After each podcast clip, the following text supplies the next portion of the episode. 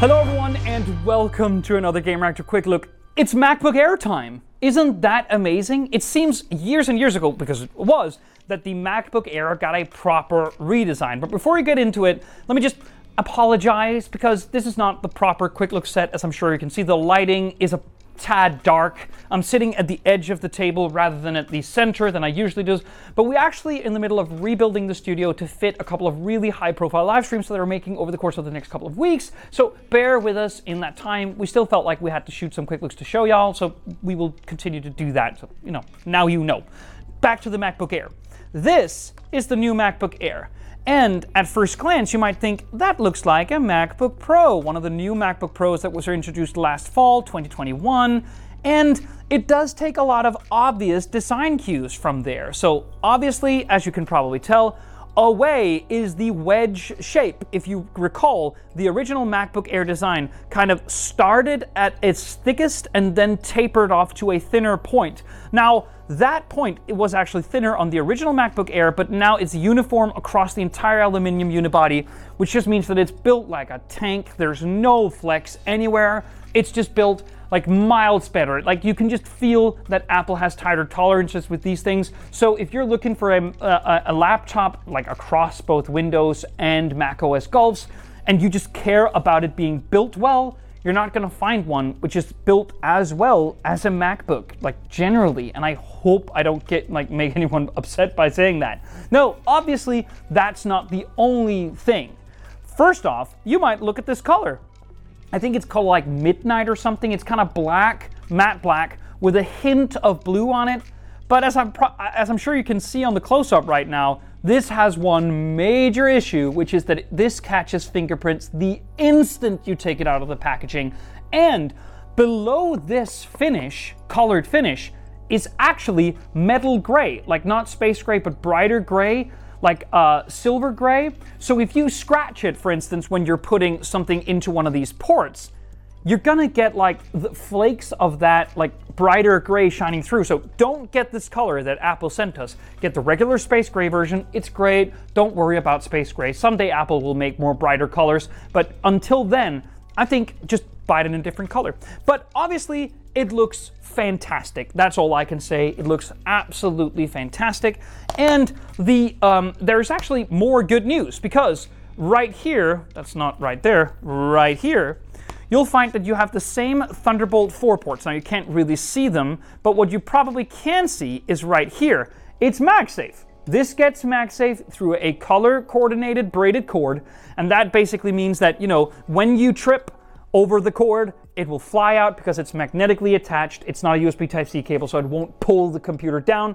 That also basically means that you now have two ports, where you, uh, whereas you only have one when you're charging, because usually you would get the two, but one would be occupied for charging, so you would have one. Now, that is not the case anymore. Good job, Apple. Now, if we're opening it up, more good news, because this gets a bunch of the things that was great about the MacBook Pro, which continues to be great about the MacBook Pro. So, first off, they've increased the display to 13.6 inches simply by uh, eliminating some of the screen bezel. Now, there is a bit more bezel than on the MacBook Pro, but again, increasing from 13 to 13.6 is great in my book. And since there is a lot of laptops in like this particular sort of size range, which still has a fucking chin meaning that it's 13 by 9, I completely excuse them, and I also don't care about the notch. No, I don't consider it a part of their design language or anything, but I think it's a fine compromise, and I just stopped looking for it for a long time. Obviously, you also get a, uh, a little uh, Touch ID sensor here in the keyboard. You get the same scissor style keyboard that you've been getting on MacBooks for the last couple of years, and the best trackpad in the world. So, all of that is all good. Now, working on this computer is great. It is absolutely lovely to do your daily tasks on this thing, and it can handle basic um, video editing in Adobe Premiere or Final Cut Pro. It can handle like music production, basic coding, and just all of the browsing and media that you would use a laptop for. It has an M2 inside, which we'll get to.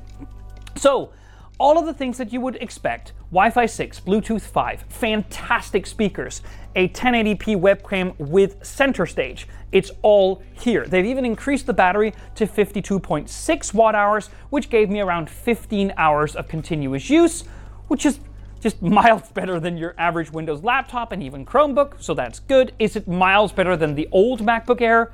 Not really. They made it they made the battery larger, but they also made the screen larger, so it kind of evens out. Now the screen itself is a liquid retina display, um, which basically means that it has a slightly higher peak brightness, 50, 550 nits, which is just fine. I absolutely love it. Color calibration, it's all great. It's Apple, so they do this very, very well. We haven't really on the show talked about the M2, which is inside this thing, though. That we will delve into it in a uh, later video, but the M2 is essentially not just the revolution that the M1 was, but mostly a, a gradual upgrade, which should be satisfying to most users. So that basically means eight CPU cores rather than seven, and 10 GPU cores rather than eight, and they are slo- uh, clocked uh, slightly higher at around 3.50 gigahertz, I think.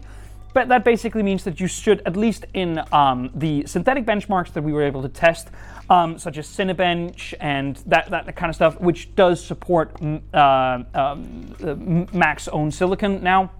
Um, around a 15% increase across those. So, will you notice it day to day?